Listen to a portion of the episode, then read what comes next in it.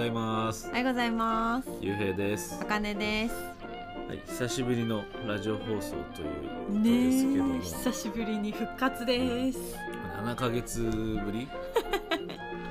7ヶ月はもう消えた感じだよね。もうやめたレベルのねまあもう。やもうほぼやめてたからねうん、やめてたけど。で YouTube もねちょっとかじりましたけど、うん YouTube もほぼや, まあ、やめたみたいなちょっとね、やめてしまって。挫折に挫折を重ねま あでもね、そのやめたっていうのもあるし、まあラジオに関してはちょっと理由があるじゃん。うん。なくなったっていうのが。まあねこの空白の7ヶ月。うん、あの去年のね2021年7月ぐらいに、うん。まあ、その更新ストッはい。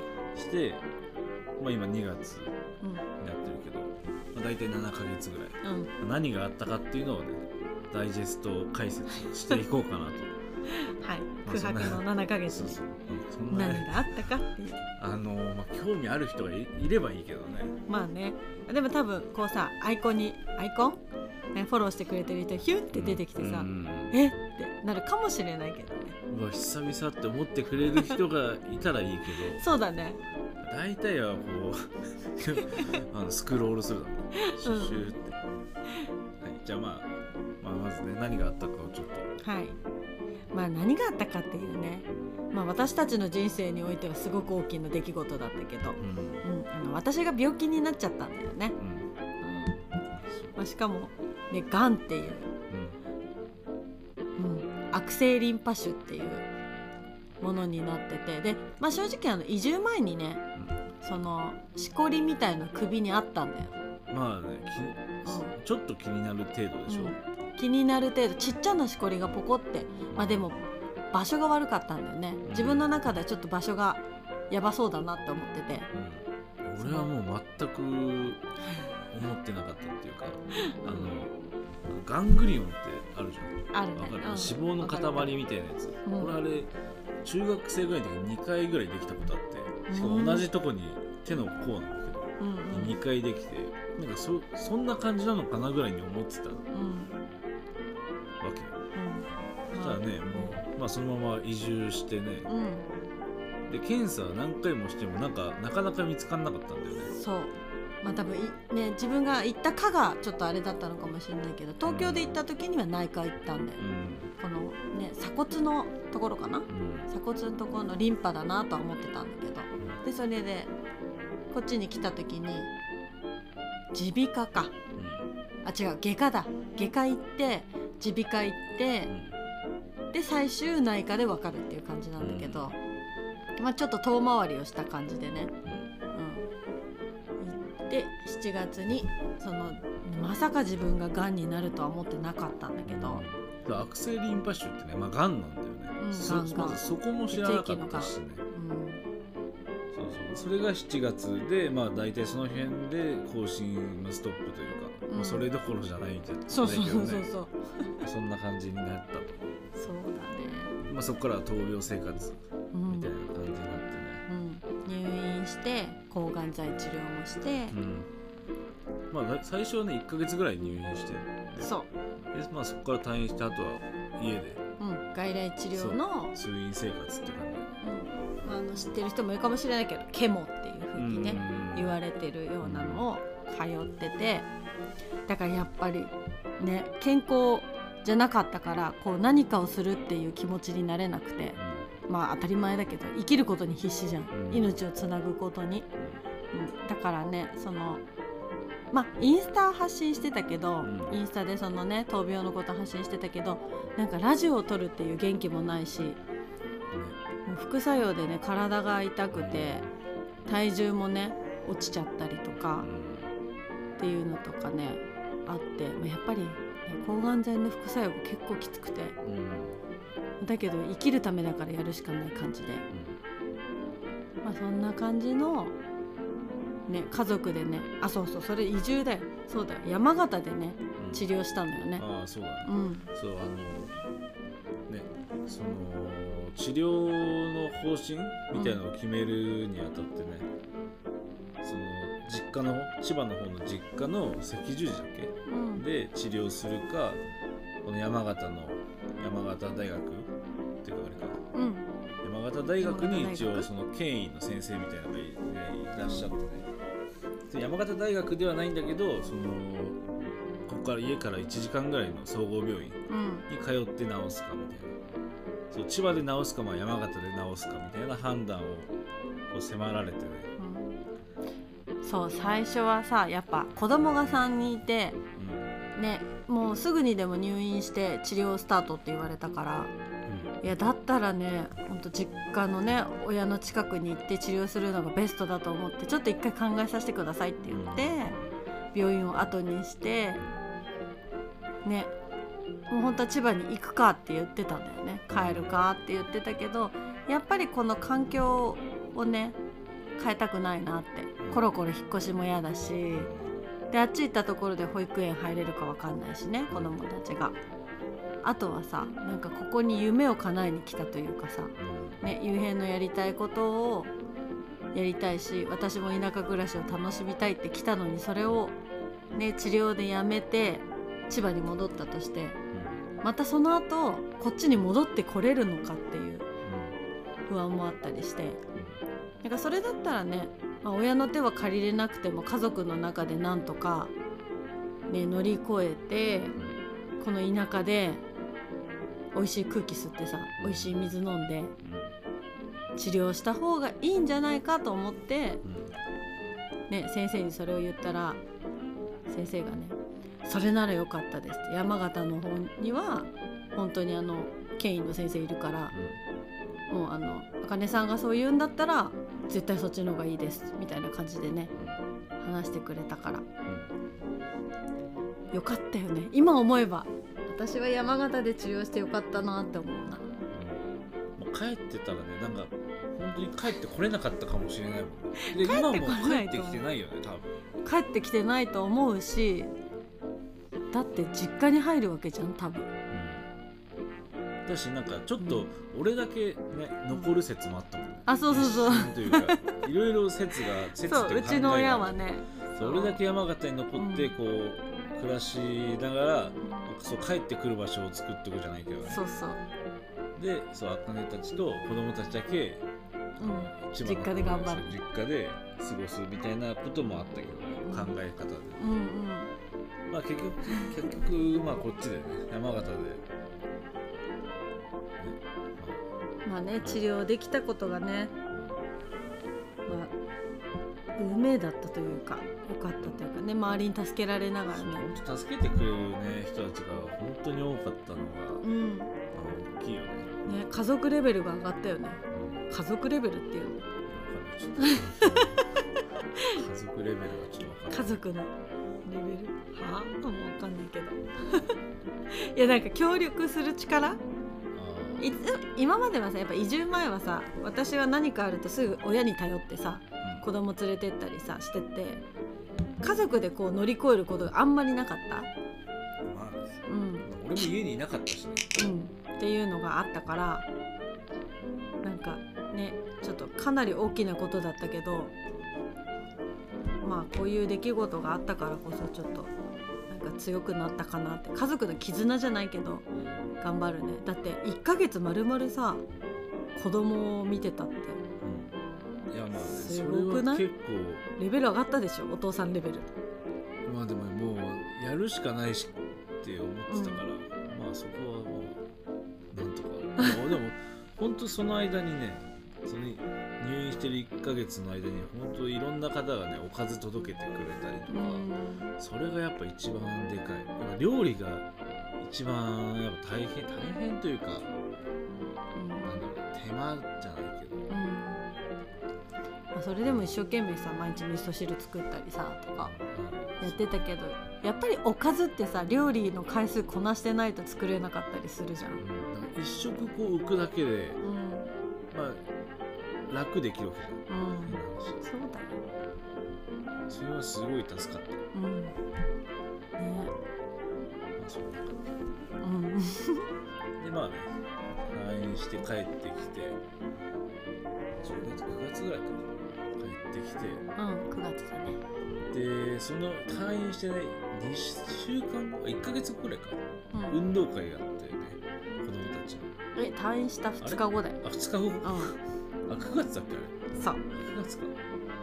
いやだって運動会に子供たちの運動会を見たいからそれに合わせてうん。抗がん剤の治療をスタートしてっていうあれを組んだんだ。でしかもねそれが途中で来れるかどうかも分かんなくなったりとかね、うん。もしかしたらダメかもしれないってこともね。そう発熱しちゃって次の薬が打てないってなってとかや懐かしいね。今思えば。1ヶ月。まあ丸々1ヶ月ぐらい。長かったもん病院。ね、俺が本当入院とかね一切したことない人うんうんだったから、うん病気知らずだもんね。病気知らずな。なんでだろうね。いやなんだろうね。いやそんなこと言ったらなんで私がって思うもん、まあね。うん、なんで私がねがんになるなんて思ってもいなかったしかも移住してさこうさあこれから楽しむぞって時にね、移住して4ヶ月後ぐらいだよね、うん。4月に移住して7月まあ、でも体はその前からこう何しこりができるぐらい悪くなってたってことはまあなんかね東京にいる時から、まあ、ストレスなりなんなりあったのかね。とは思っちゃうけどだからこう何山形に来て「うえい!」ってなるじゃん。もう今私たち仕事もさそんな固定ではしてないから。遊ぶぞーって時に出てくれたから私の中では今でよかったなっていうのもあるね。仕事しててこうなっちゃってたら多分仕事に対してのなんだ責任感から来るなんか自己嫌悪みたいなのもあったと思うし、うん、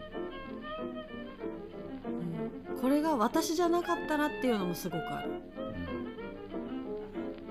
だからね他の家族ね、まあ、例えば幽閉だったりとか親だったりとかう、ん。ね、それこそ子供だったりとかってなった時には多分自分は相当辛かっただろうなって。まあね自分だったからまあやるしかないみたいな。っうん。ていう感じで乗り越えてこれたんだよね。うんうん俺も本当仕事してなくてよかったなって思って、うんまあ、うちら、ね、移住してきて1年間は仕事しないで貯金崩してなんか遊んで暮らそうみたいなうん、ね考えで来てて。そうだね。でまあ実際仕事しなかったかっていうとそうでもなくてねうん。あの米作りのねあの農家さんのことを紹介してもらってあそれならちょっとやってみたいなっていうことで俺は5月6月ぐらい働いてたっていうかその米農家さんで働いてたけどそれ以降はほぼね何もやってなくて。で茜がその帰ってきて闘病中も特に何もやってなくて本当家事と看病看病っていうかねうん。もうちょっとご飯作って持ってったりとかさそういう家事しかしてなかったっていううんうん。かずっと家にいて。だからそれができたからよかったよねそうだね。本当そうじゃなかったら多分幽閉がいっぱいいっぱいになってたよね。いっぱいいっぱいだし多分ひ一人で家にいたら結構きついでしょ。なんかきついでしょ。どういうこと？一人で家にいたら。一人でずっとほぼ寝たきりみたいな感じだった私が？そう。うんうんうん。薬打った後とかさ、うん。それでなんか何持ってきてとかも全部自分でやんなきゃいけない俺が仕事でいなかった。らあそういうことね。うん。そうそうそれ結構きつくない？きつい。それもきつかっただろうし。ね。まず子供がね。子供の対応もちゃんとまともにできなかったから。やっぱ1ヶ月の入院で私が入院したのはあの副作用の状態を見るために先生は入院っていう形で取ってくれたんだけどまあ本当は外来で治療を始める人も中にはいるらしくてだけどまあ私の場合はそういうふうに主治医の先生が決めてやった1ヶ月でかなりのあの何体力がなくなっちゃって、うん。まあ、体重も8キロ落ちるし1ヶ月でね。うん。あのまあご飯が食べれない。副作用で。っていうのと、まあ、食べれないから動けなくなるしうん。で筋力も衰えて。ね。だから帰ってきた時ひどかったよね。まあ、本当にここまで衰えるというかねうん、だなっていうのはまあ思ったけど、だって座ったら立てない。うん。やばい。トイレに行くだけでハーハーするみたいなね。そうそう。だお風呂が入りたいのに一苦労。もうはあ。でもため息出るぐらい。でその後ちょっと動けない。っていうのがあってまあ、身内の話になりますけど、まあそのねこの2週間サイクルうんでこう抗がん剤を打っていくわけじゃうん。んで最初のね10日ぐらいは本当にもう本当寝たきりというかね、まあ、徐々に動けるようになるんだけどほぼ寝たきりみたいな感じでね。で残りの4日ぐらいうん。は、まあ、ちょっと動けるというかね、まあ、ちょっとちょっと外出るぐらいはそうだね。できるみたいなね感じで、抗がん剤の副作用でやっぱ吐き気うん。と味覚障害とうん。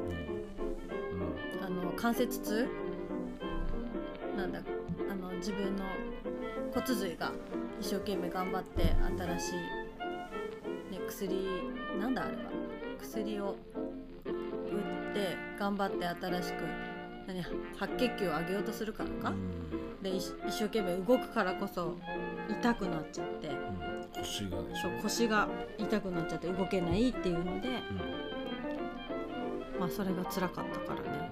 もう何にも10日間は何もできなくてあやっと薬抜けてきたかなでちょっとご飯の味が分かって美味しいなって感じて、ね、23日過ごしたらまたすぐ。でこのサイクルがねほんと嫌でもう毛も前日とかはもうああ来るよ。ああ嫌だとか泣いてた日もあったもんね。打ちたくないなーって。もうそれがねだいぶえ？だいぶうまく。ねでも本当にこっちで治療できたことがね良かったのか。何？12回薬を打つところを、うん。あの何？薬の効きが良くて合ってたみたいで私にはあの8回で済んで。で2月本当なら今ぐらいでね。今ぐらいまで治療が続くって言われてたんだよ。半年。それが4ヶ月だったんだねうん4ヶ月で。11月12月くらいか？に終わってで先月？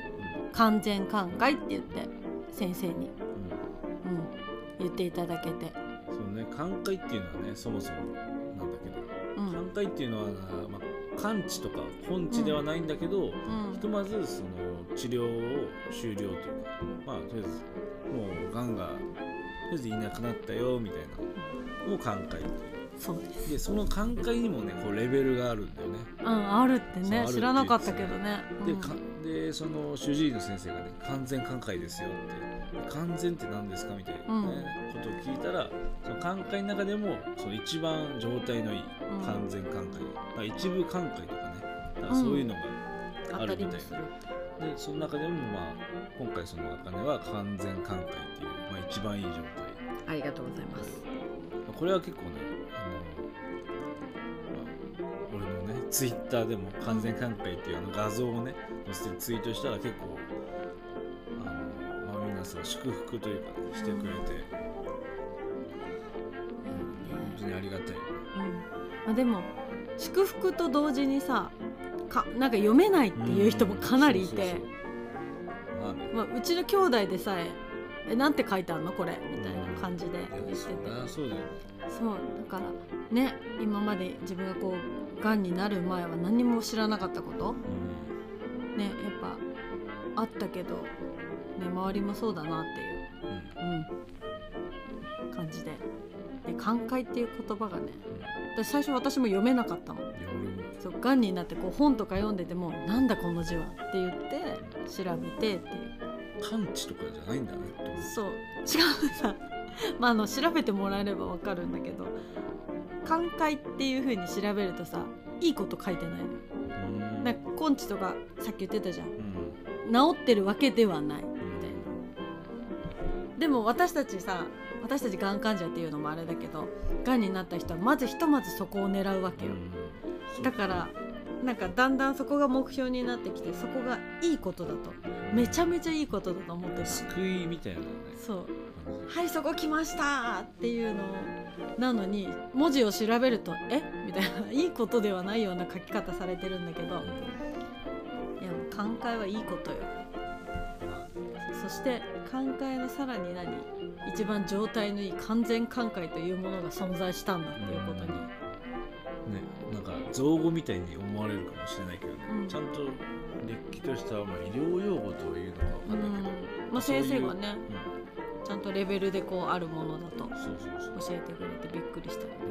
うん。うん、そうなのでねまたこうやってラジオも撮れるぐらい今元気になってね今豪雪地帯で除雪しながら体力戻し美味しい食べ物食べて動かず体重も戻し。でその時にねなんかやっぱりちょっと2人で何かを残したいなって思ってラジオやりますかっていう風になって今日を迎えたっていう、そうだね、うまあ、本当にねこの日が来たことがまずね嬉しいことだし。ん、そうだね。うん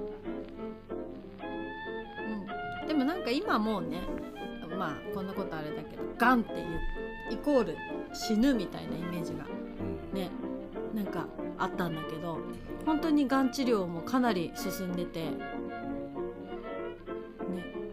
あの治療すれば治るっていう人の方が多くなってきてる時代だしうん。